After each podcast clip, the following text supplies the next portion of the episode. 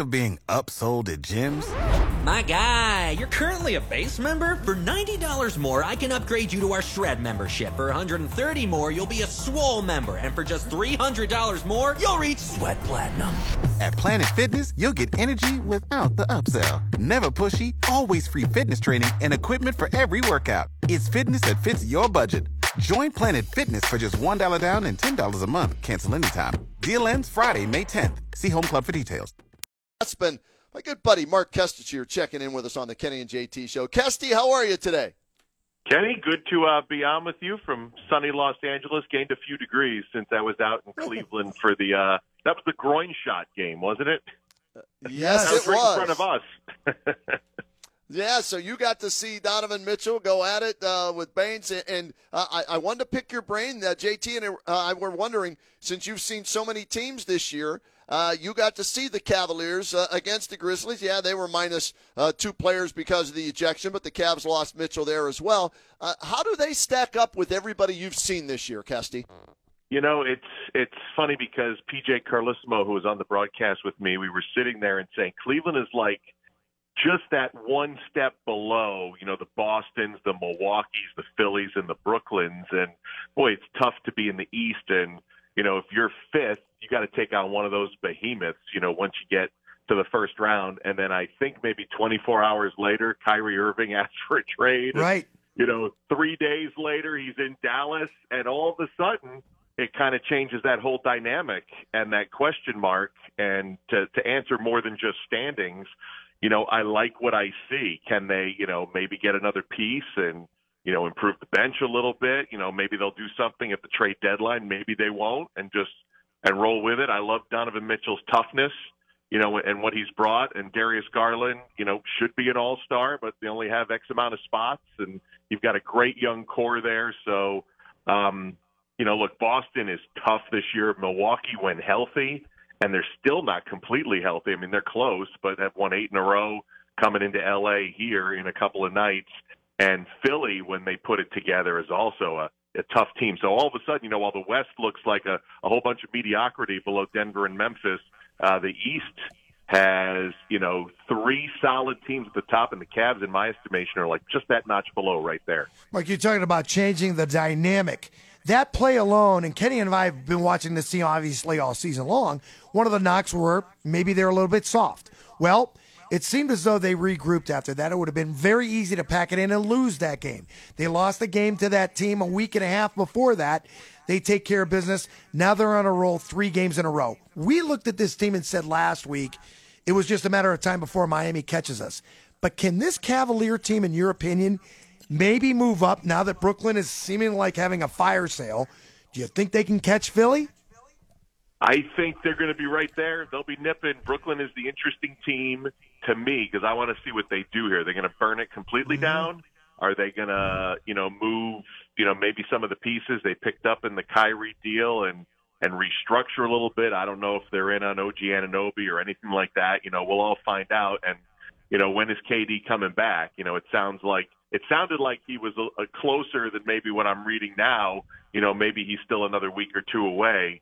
Uh, and, and do you even bother, you know, bringing him back before the All Star break anyway? So, you know, in the, in this little run up to the All Star break, maybe the Cavs can get a nice little momentum build, separate themselves a little bit. Miami would concern me, but you know, they're like a bunch of teams in the league this year that it's the woulda, coulda, if, when healthy, blah blah blah, and it just never happens. I mean, we're doing the Lakers tonight, and they they don't have enough talent, but you know, all you talk about is well, they're only a game and a half behind the four seed, sitting 13th in the West. And if they could just have a good week, uh, they haven't had a good week in the first three months. So I'm waiting, you know, for that to happen.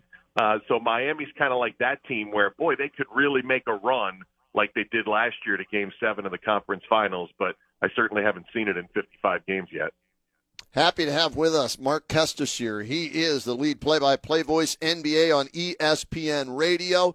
And we'll get to uh, the game you're calling tonight with uh, my old buddy LeBron James and company, uh, trying to set that scoring record in a second, uh, Kesty. But I want to get back more to the Cavaliers and JB Bickerstaff. Okay, we've been up and down on him this year, JT and I, because there have been times you look at his rotation, you scratch your head. There have been times uh, late game collapses where they haven't been able to close it out, and you scratch your head. The uh, out of timeouts, after timeout plays, and everything like that. What is the national perspective on JB Bickerstaff as you travel around the country?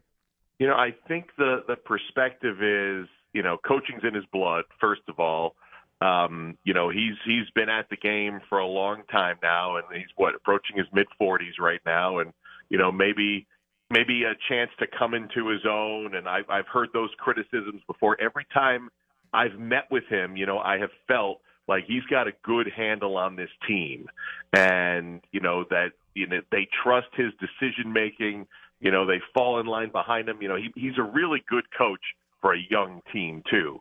And the question mark is, how does he grow? And is his growth kind of tied into when this team matures? And it feels like, you know, now's the time. And so you're going to, all of a sudden, the spotlight's going to shine a little bit. Last year was fun. Last year you get to the play in and, you know, it didn't happen. It didn't work. You had a home game and, you know, still lost that second game. You expect to take the big jump this year, and maybe it's not as big as, you know people had hoped or expected, especially once Donovan Mitchell comes into the fold. So that glare, I, I think it's a long way to say the glare now is there, and let's see how this team finishes up in the sprint out of the All Star break. And if you end up with a you know a four or five seed, and you've got home court in that first matchup. Now, now the spotlight really shines, and we'll have a much better answer. But I think the national perspective is that you know he's a pretty good coach and has not been tested in the big spot yet. And it might be coming, and it might be coming soon. Tell us about Donovan Mitchell. You know, for us, it's new. We didn't get to see him play because he's out west and nobody's staying up past 10 o'clock when the Cavaliers really weren't relevant, I guess we'll say. They were getting there last year. They make it to the play in tournament, but we didn't know what to expect.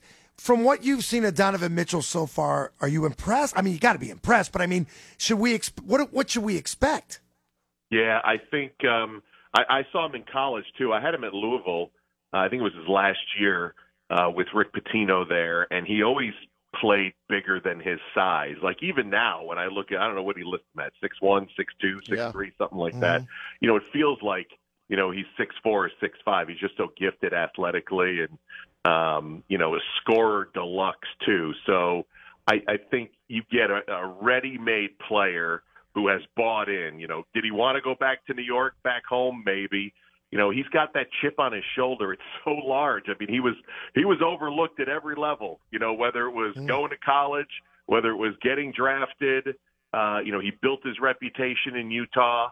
Didn't work out there, whether it was his fault or Gobert's fault or, or whoever's fault it was. You know, it had to break up. And, you know, he lands in Cleveland with a great opportunity and you know, I didn't get a chance to talk to him. That's the first Cleveland game uh, that I've had this year. Was this past Thursday? We didn't get a chance to talk with him, but by all accounts, you know, he he has come in to a team that was already, you know, have the machinations and the wheels moving, and has already, you know, gained the respect from day one. And you know, even what we saw, uh, you know, uh, with the fight and uh, the other night. Like again, not a guy that's going to back down, and even playing back to backs. I didn't think he was going to play the other day, and you know he's he's ready to go. So that I think he got a good piece there, a real good piece there, and um, hope it all works out for him in Cleveland because this this looks like a good team on the come that maybe didn't get out of the gates, you know, quite as fast as we all anticipated this year, but might just now as we get into the All Star break, maybe leaving us, you know, whetting our appetites to see what we're going to get in the sprint to the finish. JT, this is how I knew this guy would make it big when we were working together at KNR. He used the word machinations just a few seconds ago. See that? That's you know when somebody knows what they're talking about and they could use uh, words and verbiage like that. It was a you nut. know they're going to be big time. I thought I know, it was something too. you put in a cookie. I don't know. Yeah, so I that that's what happens is you rip that calendar, the, the word of the day calendar, and then when you get stuck, you just pull it out of your pocket. Today it was machination. yeah, that's like JT pulling out Willie Mosconi earlier that's in the right. show. It came from nowhere. you Shoot know, some it's like I love it. Yeah, there you go. Hey, one more thing on the the Cavs before we get to tonight's uh, big game that you'll be calling uh, with the LeBron and the Lakers. Um, Evan Mobley, I'm curious what your partner, uh, the former head coach, thinks of Evan Mobley, who right now is going 15 9, three assists, one and a half block shots, and, and in the last week or so is playing maybe the best basketball of his career at both ends of the floor. Well, let me preface this. Do I get credit for preface too? Let me preface yes. this by saying that uh, he works for the Pac 12 network. He lives in Seattle. So if okay. you play in the Pac-12 or you grew up in the state of Washington, uh, you automatically get bonus points with Mr. Carlesimo. So, uh, but e- even if he hadn't played a season at USC, uh, he absolutely loves Evan Mobley, especially for today's game. Size, skill, length, edge-to-edge defense, rim protection. I mean, it's he's like the full package. And I remember Kenny before the draft a couple of years ago. Remember we were talking about who could be there at number three, and yep. um, I didn't know I didn't know he was going to be this good, but I remember we were saying, you know, uh, based on what you saw in college for one year, based on his body type in the new NBA, you know, this could be a great grab at number three. He has wildly exceeded uh, certainly my expectations. I know PJ, uh, you know, loves what he's all about. We actually had him on post game too, and really, really nice, uh, articulate young man. So he, he seems to be the full package. We're looking forward to seeing him in the Rising Stars game also in Salt Lake City in a couple of weeks. Yeah, I am too, and hopefully the Cavaliers continue to go to both he and Jarrett Allen. That's when they're at their best. When all five guys, including Isaac Okoro, are involved in making shots, that's when they're at their best. Again, Cavaliers will play tomorrow night against Detroit off tonight. One of the games or the game tonight, and that's why Kesty's in Los Angeles. Oklahoma City at Los Angeles, Kesty. And, uh, you know, we grew up watching uh, the kid, LeBron James, coming out of St. Vincent St. Mary High School. And here we are, year number 20, I think it is, in the NBA, 19 years an All Star. And, oh, yeah, 36 points away from becoming the all time leading scorer in NBA history. Just your thoughts on following his career, calling so many of his games, and now getting a chance to call the game tonight where he might make history.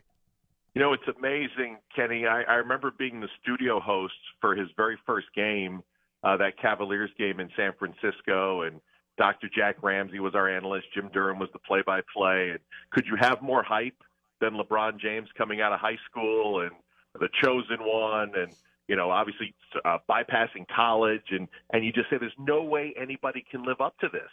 And then right. he goes out there, and I forget what it was, 29 points, nine assists, 26 and nine, something like that and then the first All Star game that I started covering as studio host was his first All Star game in 2004. And I remember thinking again, much like we mentioned Evan Mobley, he just came in there with knowledge. I mean, he yeah. knew the old NBA. He was very respectful. He knew Dr. Jack and his background. He knew Jim Durham as, you know, the voice of the Chicago Bulls, you know, calling Michael Jordan's games on the radio. And he just, you know, he just engaged you and impressed you. And then you fast forward, you know, through the the trips to the finals, eventually the championships, the change to Miami. You go over back to Cleveland, you have that great comeback win, and you know he's going to be a future Hall of Famer, and you know he's going to set all kinds of records. But you know, you, you figure at some point everybody has a drop off. I mean, look at Kareem's numbers in his last four or five years. You know, you go from 25 to 23 to 19 to 12. And LeBron hasn't had any of that. I mean, he's still right. at 25 plus. He's at 30 for God's sake coming into this game. So it's just remarkable, almost a reluctant all-time scoring king because that's not what you think of when you think of LeBron James, except for the durability and the longevity. And when you multiply it all together, it equals 38,388 points or whatever it ends up at tonight or tomorrow night. And, uh, you know, the end of the day, he's going to have a lot of records, but – that's um, that's a remarkable one, and I think he's finally starting to ease into what the record means. You could tell just listening to him talk the last few days that I don't think he really.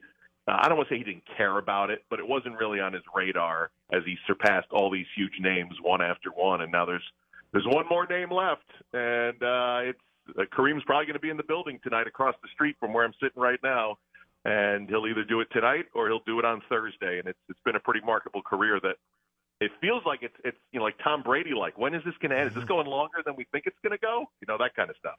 And yet we keep hearing from LeBron that they haven't gotten him enough talent around him. We know that. We've seen that firsthand a couple of times here in Cleveland. yes, you have. But but I you know I, I want to go back to this as well because I thought for sure when they when the news broke Friday, they're going to reunite Kyrie Irving with LeBron James at the Lakers. Didn't happen. W- was he displeased? Probably a little bit. But moving forward, eh, does LeBron James? Eh, we go back and forth on this. Obviously, he's going to care about this record, but doesn't he care more about where the Lakers can go to? I agree because I, I think, and I said this at the time when he left Cleveland, was I understand, you know, there's something about Los Angeles, there's something about the purple and gold, but it felt to me, I was like, I don't think he's going to win another championship. Now, the you know the bubble happened mm-hmm. and they won, but it just felt like you know he, for whatever reason, wanted that change of scenery, and just based on, especially once you know Anthony Davis comes over and you look at uh, salary caps and movement and first round picks that are already gone is they just don't have flexibility.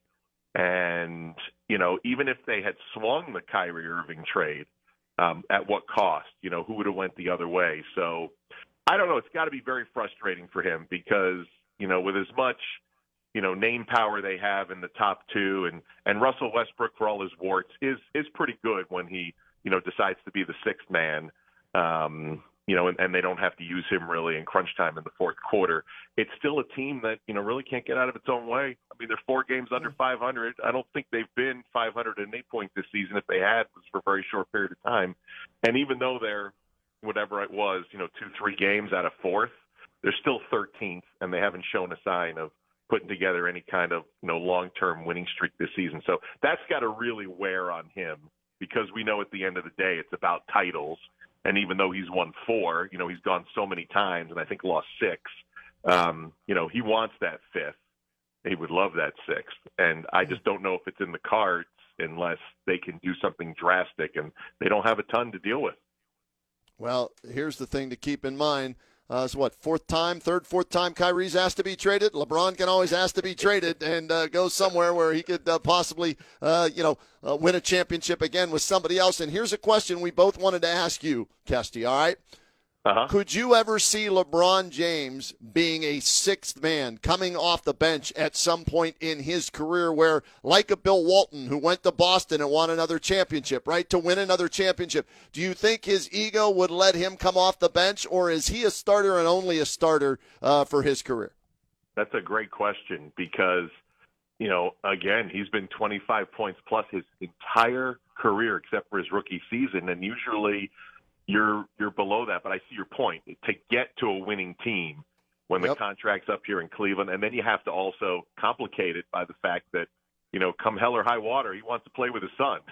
you know, and I don't, I haven't even seen his son play. You know, people tell me he's four star and maybe ends up at Ohio State or wherever he ends up playing. You know, I, I, I think you know that's that's a reality. He has said that. You know, he's put that out in the universe. So maybe the team you know, that says, okay, we're going to draft Bronny and we're going to bring you over, but you're going to have to come off the bench. Maybe that's the scenario that it happens. But uh, I hadn't even considered that because it's impossible to envision him right. coming off yeah. the bench. You know, you think of Carmelo Anthony when he finally, you know, uh, gave into it, and Russell Westbrook now here in Los Angeles with the Lakers. Like they're diminished a little bit and he will diminish at some point, right? I mean, he we think. Father time we think. wins. I just don't know when. Because yeah. you know what? I want to ask you about Kyrie Irving. I, you know, you can't talk LeBron James in this area without talking about Kyrie and that magical season 2016. Do you think that works at the Mavericks? I don't. I don't think so. I, I really either. don't. Uh, you know, I hope for his sake that he's. I mean, look. There's. I'll, I'll say this. There's no better Kyrie than end of contract Kyrie. So maybe it does work. Maybe there's some deferral, you know, between he and Luka. You know, Luka's going to have to as well. Luka's used to having the ball in his hands, you know, for like the first 20 seconds of the shot clock, and then trying to figure out a shot. So there's going to be some deferral both ways. Um, so I, maybe maybe they can put something together here, but the problem is is when you if you give them you know the four year contract in the off season, that the drama level is just so high it crushes it crushes the locker room. I was stunned. You know, you guys might have known in Cleveland back in, you know, in 16 and in 17, you know, that maybe things weren't all that it appeared.